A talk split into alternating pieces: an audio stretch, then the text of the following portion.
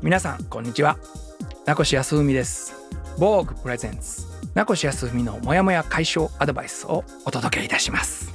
編集部の中道座の沙織です。このシリーズでは精神科医の名越康文さんをお迎えして読者からのお悩みにアドバイスをいただきます。名越さんよろしくお願いいたします。お願いします。第5回目は30歳会社員の方からのお悩みです。はい他者に期待をしすぎないためにどうすればいいでしょうか？おというのも子育てをしていると夫に期待しすぎてしまい かえってダメージを受けてしまいます。子供が生まれてから夫の仕事が忙しくなり、はい。大変なのは理解できるのですが平日の帰りは遅く週末や祝日も出張でいなかったり、お。いたとしても疲れ切っているので寝ているところを起こそうとは思えません。おでも家に行ってくれると上手に子供の対応をしてくれたり掃除をしたりするので期待してしまう上手なんや子供のな。うわうん帰ってだうから。わーそうか、はい、いや。相手が下手やったら帰ったはい、えー、イヤイヤ期真っ盛りの子供の相手をしているとその場にいない夫に怒りを感じます。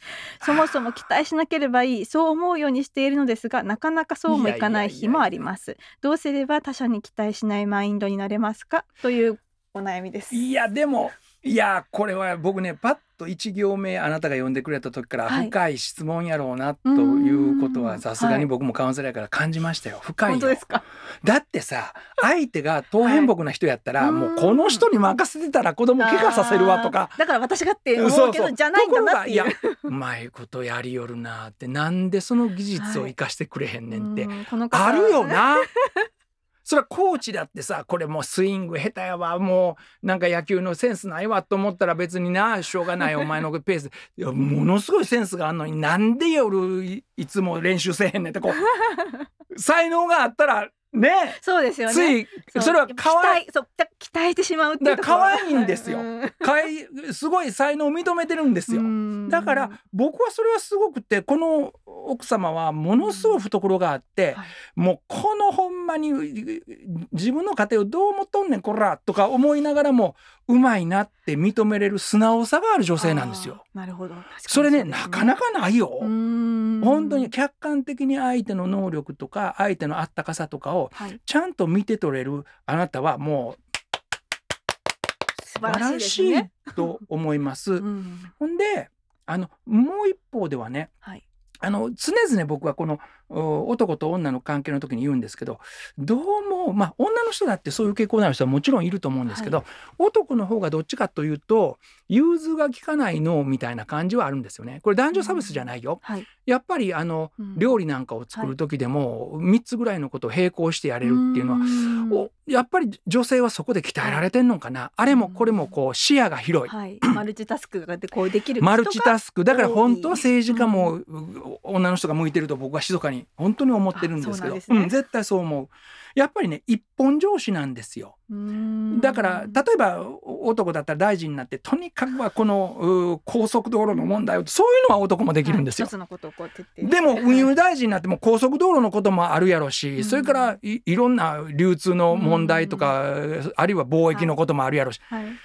それねなかなか鍛えないと男は無理で。だから常々ねはい。あの東変木さんには、まあ、僕も含めてですけどもうね風呂の掃除は絶対あなたがやってくださいとか玄関のおはもう全部あなた、はい。靴箱はあなたとかなんかね、うん限定して役割を果たしてもらうっていうことの方が、まあ平和かもしれません。住み分けね。住み分け。ところがねこの旦那はね能力者やねすごいね。子供の対応うまいのはい上手って。ほんだら期待しちゃうんですよ。だから。僕僕が奥さんやったら、はいもう性別を超えて奥さんになるから間違ってたらもう笑って済ましてくださいあなんかこの程度のもんかと思ってくださいあのね本当にねあなたと遊んでたら子供が本当に幸せそうやと、うんもうね小さい頃の経験っていうのはもう二度と帰れないはい。僕もね小さい頃子供がねひょこひょこひょこって歩いてきてね、うん僕があぐらをかいてテレビを見てたそのあぐらの上にちょこんと座ってくれるんですよ。はい。うんもうどれだけ嬉しかったか。ほんだらその時に分かったの。あこれ10歳でもう座ってくれないな。小学校4年生で座る？いや座ってほしいよ。でも中学でも座ってほしいもん。いやいやでも難しないいやん、ですね。というはいことはその時点で5歳6ああと数年3年2年かもしれないと思ったらうん。かけがえないはい。ほんだらあなたのそのね子供はね私との時ももちろん私のことも愛してくれてるしうん私も愛してるけどうん。あなたとのあの笑顔をもう本当に見たいと。だから はい。なんか、えー月に2回でうん。もその時間をたとえ2時間でもうん。取ってもらえないかな。それが本当に子どもの情操を伸ばすし、うん。かけがえない時間になると思うねん。お願いできないってあなたすごい能力があるって褒めてあげる、なるほど。絶対時間割きます。僕ねどんな忙しい人僕ね3時間の法則って持ってていろい。ろ調べたのある時期、みんな忙しい忙しいってはは日本人は。もうもうそうですね。働いてる方もみんな多分言うでし言うところが僕ね綿密にね何十人かやけど60人ぐらいね、はい。あのお弟子さんとかそう、まあ、ちゃんと働いてる人です大体ね無駄な時間ここ切り詰められるなっていうことがねうん。3時間ぐらい平均してあるんですよ。結構な時間ですねでもねそれ3時間って。ポカーンとしたいっていうことで大事なんですよ。そのポカーンとする時間。はいはいでもねよく見ると無駄な時間。無駄ではないけどもあここ切り詰められるよねっていうのがね、正直ね1日に3時間ぐらいあるんですよ。ほんだめちゃくちゃ忙しい人でもね2時間ぐらいある。それがうん。2週間に一遍2時間取ってくればできる。うん。絶対できます。だからそこにはい。褒める。褒めるが大事よ。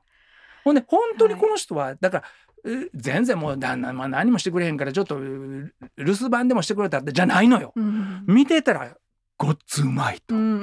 そしたらす素直に褒められるでしょ。うん確かにそうですね。褒められたら一般的に男は気に上るよ。うん。褒めてみようというのがまあ一はいつの僕の提案でございます。なるほど。ちょっはい。とこう、期待してしまってるからそれをもう口に出して相手にその伝えて褒めてでそしてそれをたまには私を手伝ってやったらマイナスがゼロになるだけでそうじゃなくてうんあなたと息子の中でしかその育めない素晴らしい時間があると。あうんなたはその才能がほんまにあってうん。私も時々舌を巻くと。これですよ。なるほど。以上です。はいありがとうございます。今回は名越康文さんをお迎えして読者のモヤモヤにアドバイスをいただきました。来週もお楽しみに